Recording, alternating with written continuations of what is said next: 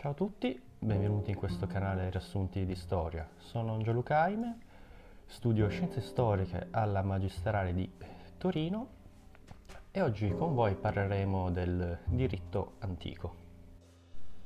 La voglia di questo video, di questa chiacchierata, è nata dalla discussione che è nata a sua volta in seguito, in seguito ad alcuni commenti e ad alcune critiche, possiamo ben dirlo, al mio primo video del canale riguardo alla guerra gallica di eh, Giulio Cesare, in particolare quando ho usato questo libro come testo di eh, riferimento. La critica è nata da eh, questa pagina che si chiama Europa Antiqua, una, una pagina di rievocazione eh, storica, non c'è nulla di ironico nel mio commento, quindi eh, leggetelo tranquillamente in modo serio.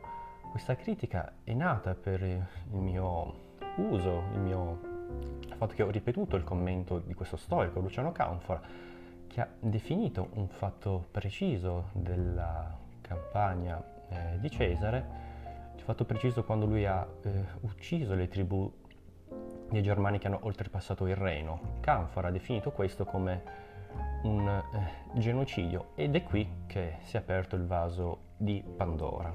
Ma prima di arrivare a ciò, eh, facciamo due chiacchiere sul diritto antico. Riguardo al diritto antico, questo campo è molto eh, complicato. Cercherò di riassumere in modo più corretto possibile, in modo anche più semplice. Dobbiamo distinguere due grandi eh, famiglie. La prima riguarda la tradizione greca, Infatti nella tradizione greca vediamo il grande confronto, due grandi diversità tra la fusis e il nomos. La fusis è eh, la natura e il nomos possiamo tradurlo come legge, come consuetudine. Quindi una legge eh, naturale è una, una legge, una tradizione, un'usanza fatta dagli uomini. Andare nel sodo, andiamo direttamente nel V secolo e vediamo eh, come è stato interpretato questa questo paradigma riguardo alla eh, giustizia. E possiamo eh, notare come uno degli esempi sia eh, lo stesso Socrate, il quale, appellandosi a un diritto di natura al, al giusto supremo, criticava aspramente sia il codice eh, divino della, della, tradizione religiosa greca, ma anche le stesse leggi della città eh, di Atene. E quindi tutta quanta la tradizione della città e della società. Infatti per questo o meglio scusatemi, infatti fu portato in tribunale, la sua accusa era che corrompeva i giovani e non credeva più negli dei della città. E questo era dovuto alla sua continua critica eh, morale e alla sua continua ricerca eh, del giusto. Un altro grande protagonista del pensiero greco è, siamo nel IV secolo, non può essere che Aristotele. Il suo studio sulla natura, possiamo dirlo tranquillamente, è è caratterizzato per un atteggiamento conservatore. Infatti egli stesso riconosce nella natura una disuguaglianza tra gli uomini e riconosce la schiavitù come fatto naturale. Possiamo definire conservatore questo suo atteggiamento perché egli trova e cerca nella natura soltanto delle conferme della propria società. Detto in modo estremamente semplice e brutale, se esiste la schiavitù vuol dire che è naturale, questo è un pensiero eh, conservatore, un pensiero, diciamo, si forma un cortocircuito mentale, ma non stiamo qui a criticare Aristotele.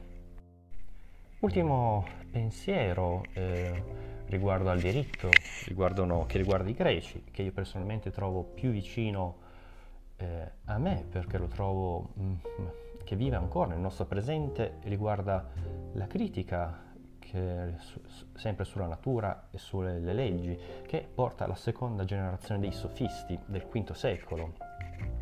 In particolare eh, qui eh, la natura, la fusis, viene vista come il diritto del più forte, il diritto naturale del più forte, che ha nei confronti del più debole. Il più forte ha il diritto di usare la violenza sopra il più forte e questa è una legge di natura ed è anche l'unica legge universale. Invece il nomos, le leggi, le consuetudini non sono nient'altro che usanze o, per la bocca degli stessi autori, sono delle leggi che sono fatte da un determinato gruppo sociale e sono fatte per garantire i propri interessi di gruppo. Nella fattispecie la democrazia non è nient'altro che un prodotto del demos che governa e quindi gli permette di dominare gli altri aspetti della società. Nella mentalità di un greco, di un oligarca, il demos domina sugli oligarchi, sui migliori della città. Un, un esempio di, grande, di, questo pensiero è, a mio avviso, il vecchio oligarco, se volete lo, il, lo, il, lo pseudo Senofonte, che ha redatto la Costituzione degli Ateniesi, dove questo pensiero emerge con estrema brutalità e estrema eh, chiarezza. Un altro, esempio, un altro esempio, lo troviamo in Platone, nella, nella sua Repubblica, ed è il pensiero di Callicle, ma a mio avviso senza scomodare i filosofi che, come dire, che erano sempre scompiglio, rimaniamo su una fonte certa e sicura, il quale è Tucidide, il quale vediamo espressa questa dottrina nel famosissimo dialogo dei Meli, ma anche nel dialogo di Mittilene, nella persona del demagogo eh, Cleone. Inoltre possiamo anche trovare questo pensiero eh, sul, sulle leggi, sulla natura, se facciamo un confronto con l'epitaffio Pericleo, ovvero il secondo discorso di Pericle, confrontato con il terzo discorso di, Peri- di Pericle. Qui emerge proprio il pensiero che era eh, coetaneo a Tucidide negli anni della guerra del Peloponneso. Adesso finiamo con i greci e arriviamo alla seconda tradizione. E adesso entriamo nel vivo, nella seconda grande tradizione del diritto antico ed è ovviamente quella eh, romana. Come tutti voi sapete, o per chi ancora non sa, il concetto di diritto nasce dalla cultura eh, latina, dalla cultura romana. Infatti il diritto, lo ius, è eh, una scienza autonoma che non ha nulla a che vedere con la morale, con eh, la politica e con la religione. Infatti lo ius si differenzia profondamente dal nomos, quindi dalla legge e dalla consuetudine. Il diritto è una, speciali- è una, è una branca, cioè è una specializzazione del, del pensiero eh, giuridico. Infatti il concetto di giustizia si separa eh, dal concetto di legalità, sono su due piani diversi, come è diverso il campo del diritto dal campo della politica. Ed è un esempio che tutti quanti noi vediamo, anche perché la cultura eh, eh, latina del diritto ha portato alla nostra cultura del diritto, quindi è un concetto che noi comunque lo vediamo ancora e lo tocchiamo ancora.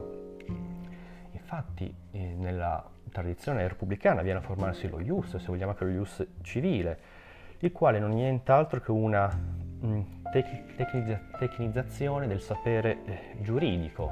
È un mondo ideale al quale tutti quanti gli esperti, i giuristi devono interfacciarsi, devono prendere come fonte. E se vogliamo è un, il, campo ideale di, il campo ideale da quale attingere nelle controversie sia pubbliche sia eh, private.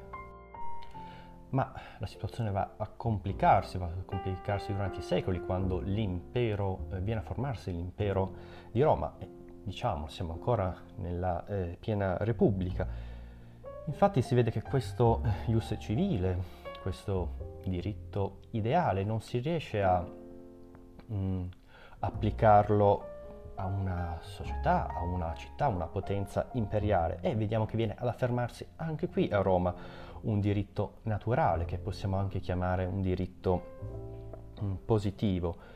Questo diritto positivo viene ad affiancarsi al precedente di, mm, ius eh, civile. E vediamo sostanzialmente come il diritto positivo legittimi eh, la potenza imperiale eh, di Roma. Quindi lo ius civile non è paragonabile allo ius positivo, al diritto eh, naturale. Le critiche mi sono state fatte, sono state fatte anche sul mio uso privo eh, di fonti. E qui voglio citare a favore di quello che sto dicendo eh, una fonte per l'eccellenza, eh, ovvero è eh, Cicerone. Infatti nel suo De Repubblica si incentra il pensiero di Gius civile e invece in De Legibus viene fuori la faccia più realistica del diritto positivo romano. La questione non è semplice a noi perché non era semplice neanche agli stessi mm, romani. Un indicatore di questo fatto possiamo parlare sulla schiavitù ed è qui nei dibattiti della tarda Repubblica ma anche eh, dell'Alto Impero. Pensiamo alle riflessioni morali di Seneca e siamo all'inizio del Principato, come voi tutti quanti eh, saprete. Comunque, sulla schiavitù eh, il mondo romano eh, si spacca in due. Abbiamo uno ius eh, naturale e questo è lo ius ideale, riprende un po' lo ius eh, civile, viene chiamato eh, dalle fonti come ius naturale, nel quale gli uomini sono riconosciuti tutti quanti come liberi ed uguali. Viene riconosciuta una identità umana a tutti quanti, quindi non esistono per, nello ius naturale la schiavitù, ma allo stesso tempo convive ed è presente nella mentalità eh, eh, romana uno ius gentium, il diritto delle genti, nel quale la schiavitù esiste ed è anche vista come un istituto giuridico a tutti gli effetti. Questo è il piano del eh, reale. Quindi, tornando alle critiche che mi sono state fatte, quando Catone dice che Cesare non ha rispettato il diritto delle genti, siamo nella tarda Repubblica, si riferisce a questo ius eh, gentium, quindi questo diritto del reale, questo diritto che di fatto governa eh, la vera eh, scusa, che governa, che esiste, permane nel, nei rapporti tra eh, le nazioni e anche tra gli uomini, il diritto diciamo del mondo reale. Se, usare, se volessimo usare un termine platonico potremmo dire del mondo eh, sensibile, ma non lo facciamo se no ci lanciamo in sconti frontali che non ha alcun senso. Comunque basti capire la complessità e anche l'ambiguità che gli stessi romani avevano tra lo ius naturale e lo ius delle gentium. Adesso vorrei soffermarmi maggiormente sulle fonti, visto che le critiche che mi sono state fatte vanno in questa direzione del mio mancato utilizzo delle fonti. E parliamo un po' del diritto romano e anche qui è una storia estremamente eh, complicata. Quello che ci è arrivato a noi è il corpus iuris civilis, ovvero che è stato un corpo che è stato finito ed è stato redatto è stata fatta una raccolta, una selezione di tutte quante le leggi e il diritto romano dai tempi della monarchia fino ai giuristi bizantini. Infatti questo corpus viene finito nel 534 d.C. e siamo sotto Giustiniano. E questo è giusto che ci soffermiamo sulla complessità e anche sui limiti che noi oggi, che gli studiosi, che gli storici si affacciano quando studiano diritto romano. Quando studiamo il diritto romano che ci è arrivato, eh, noi studiamo il corpus iuris, iu, eh, scusatemi, il corpo iuris civilis.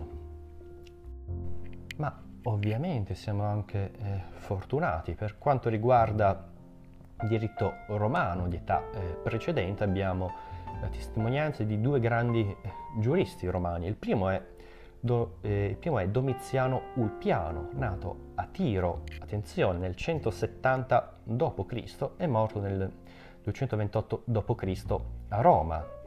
E la fonte che adesso utilizzo è il eh, Digesto, primo libro, eh, capitolo 1, eh, paragrafo 1. Quindi Digesto, libro 1, virgola, eh, scusatemi, primo libro, virgola 1, virgola 1. Ebbene, Ulpiano, questo giurista romano, fa una ripartizione del diritto in tre grandi eh, famiglie. La prima è lo ius naturale, il quale egli stesso dice che la natura ha ingenerato eh, in tutti gli uomini gli esseri eh, viventi e quindi è il diritto proprio della natura come si trova, ma non è finito. Abbiamo anche qui uno ius gentium, il quale eh, è la sola eh, relazione degli, degli, uomini e dei popoli. Infine abbiamo uno ius eh, civile, il quale la difficoltà di questo ius è che tiene conto eh, degli ius precedenti, quindi sia quello naturale sia quello gentium, eh, però senza dipendere troppo né dall'uno né dall'altro.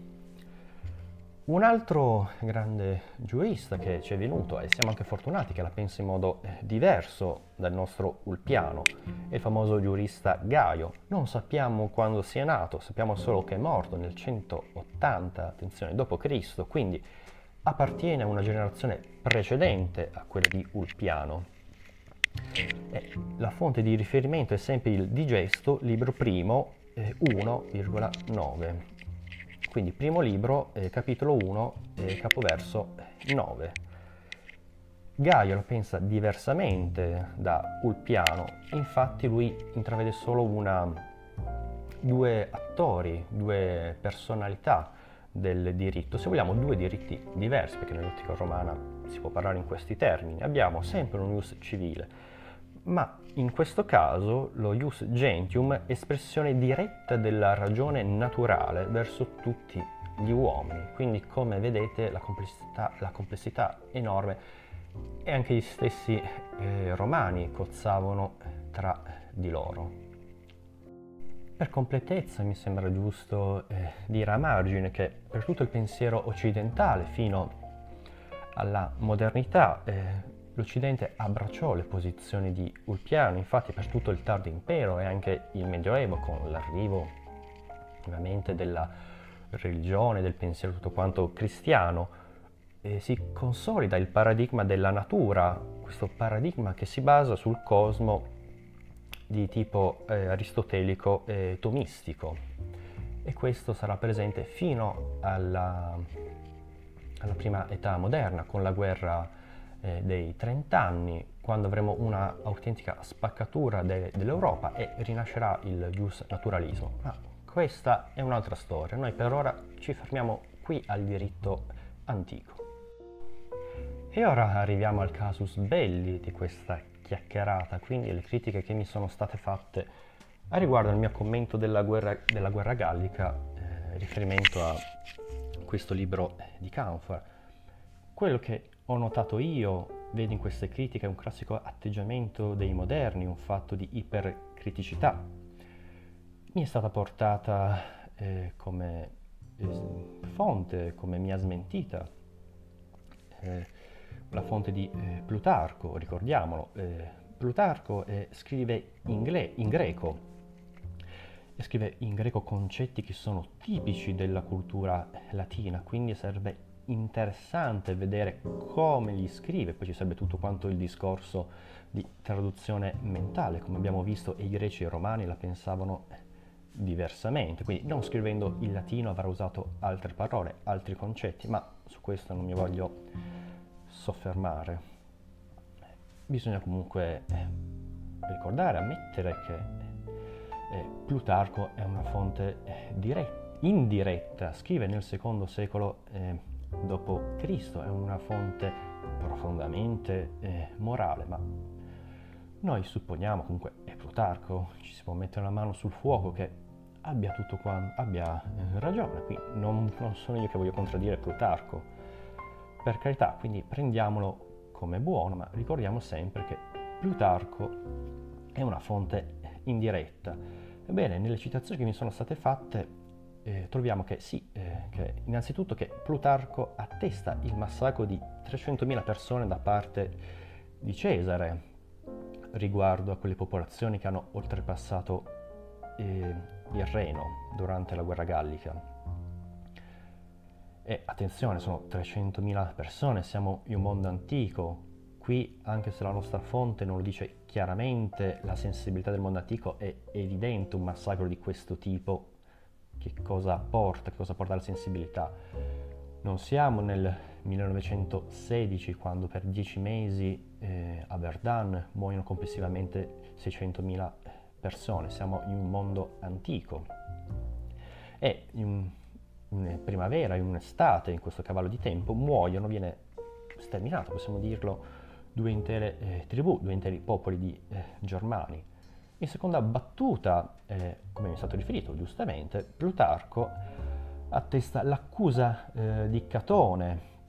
Secondo lui la sua intenzione è quella di punire l'empietà eh, di Cesare perché non ha rispettato il diritto, il diritto eh, delle genti, nel quale c'è questo continuo scambio tra, c'è questo scambio di ambasciatori e durante questa parentesi non eh, si può eh, eh, combattere, non si può uccidere, quindi questa è una violazione empia eh, da parte eh, di Cesare.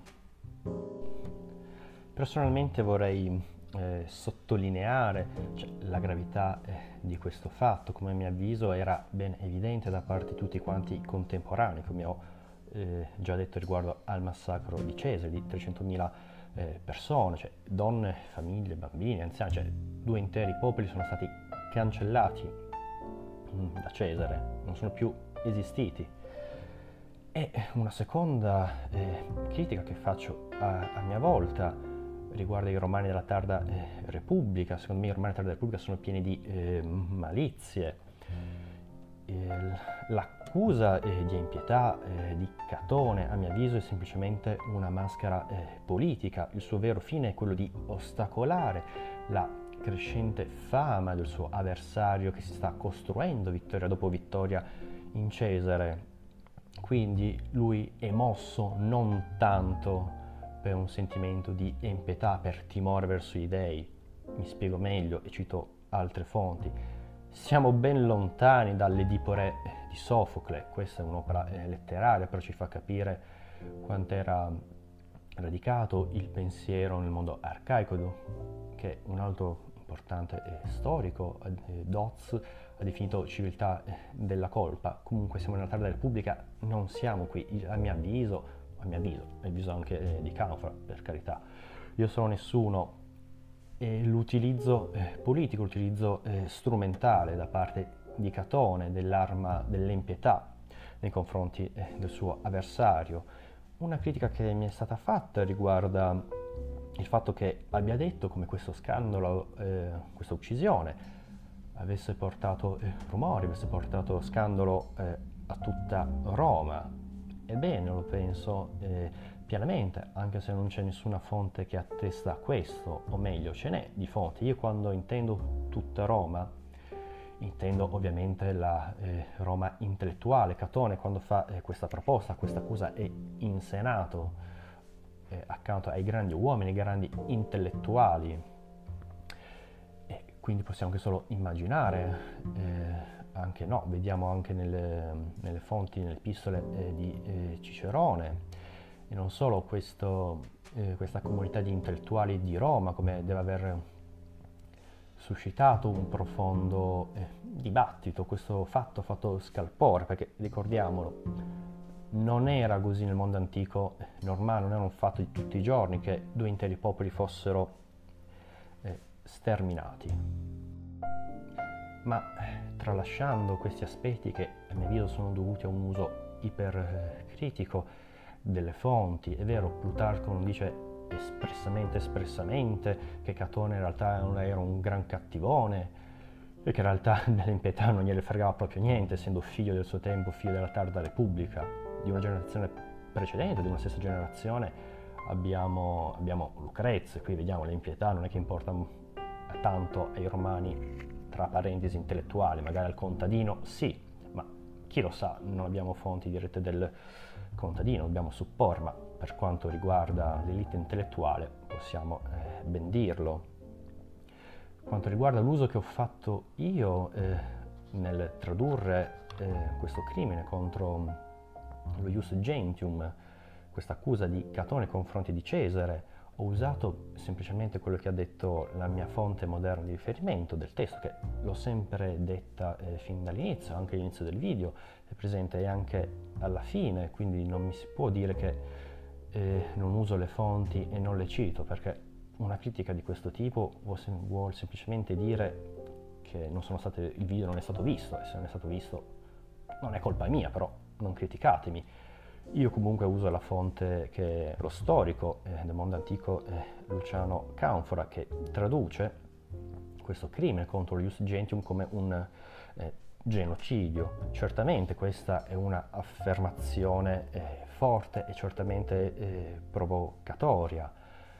ed è tipica di questo storico eh, Luciano Canfora, infatti molti l'apprezzano e non l'apprezzano, questo è, è discutibile, ma se non siete d'accordo con me, o meglio, se non siete d'accordo con Luciano Canfora siete eh, liberissimi eh, di farlo, come ho detto anche alla fine del precedente video, su Cesare ci sono molti libri di riferimento, io per mia vicinanza di percorso di studi mi sono avvicinato a questo libro, ce ne sono molti altri, non sto vendendo eh, verità assolute, anche perché la storia, eh, il mercato della storia non fornisce di verità eh, assolute.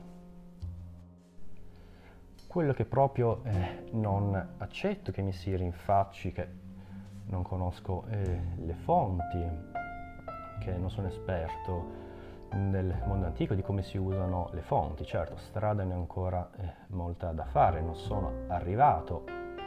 Mi domando anche se esista un limite nel quale uno arrivare, se non sia un'eterna eh, scalata verso la conoscenza, ma soprattutto non accetto che mi si consigli di, eh, per migliorare il mio modo di fare ricerca, di pensare, dei consigli che eh, nascono da dei saggi, da dei libri comunque nati dal Politecnico eh, di Torino. Come dire, io sto, oh, sto, facendo questo percorso magistrale, sono arrivato in triennale, adesso sto andando alla magistrale di scienze storiche, posso dire di aver acquisito degli strumenti a livello, a livello, storiografico, attenzione perché si parla di questo, di sì esaminare le fonti, ma anche vedere il contesto, esaminarle e soprattutto capire chi erano le fonti, perché scrivono così, qual è il loro fine, soprattutto e poi successivamente, seconda analisi, vedere anche gli attori perché si muovono in questo eh, contesto. Un esempio concreto, il Catone di Cesare non è uscito dal famoso Edipo Re di Sofocle, aveva altri fini e questa mia interpretazione può essere sbagliata, eh, può non essere condivisa, eh, ci sta, però che mi si dica di eh, studiare su, non sapete come definire, dei testi del Politecnico. Ah raga, dai su. Eh. Come sempre, come ogni eh, mio video, concludo citando il testo di riferimento su quale ho preparato eh, questo discorso. Per la mia onestà intellettuale lo farò anche adesso questo discorso è stato preparato su questo testo di eh, Vincenzo Ferrone, Storia dei diritti dell'uomo, edito da ehm, Terza, quindi spero di avervi annoiato ma non troppo riguardo a questa eh, chiacchierata sul eh, diritto antico, sono aperto alle critiche, sono ancora più aperto eh, agli insulti e alla prossima.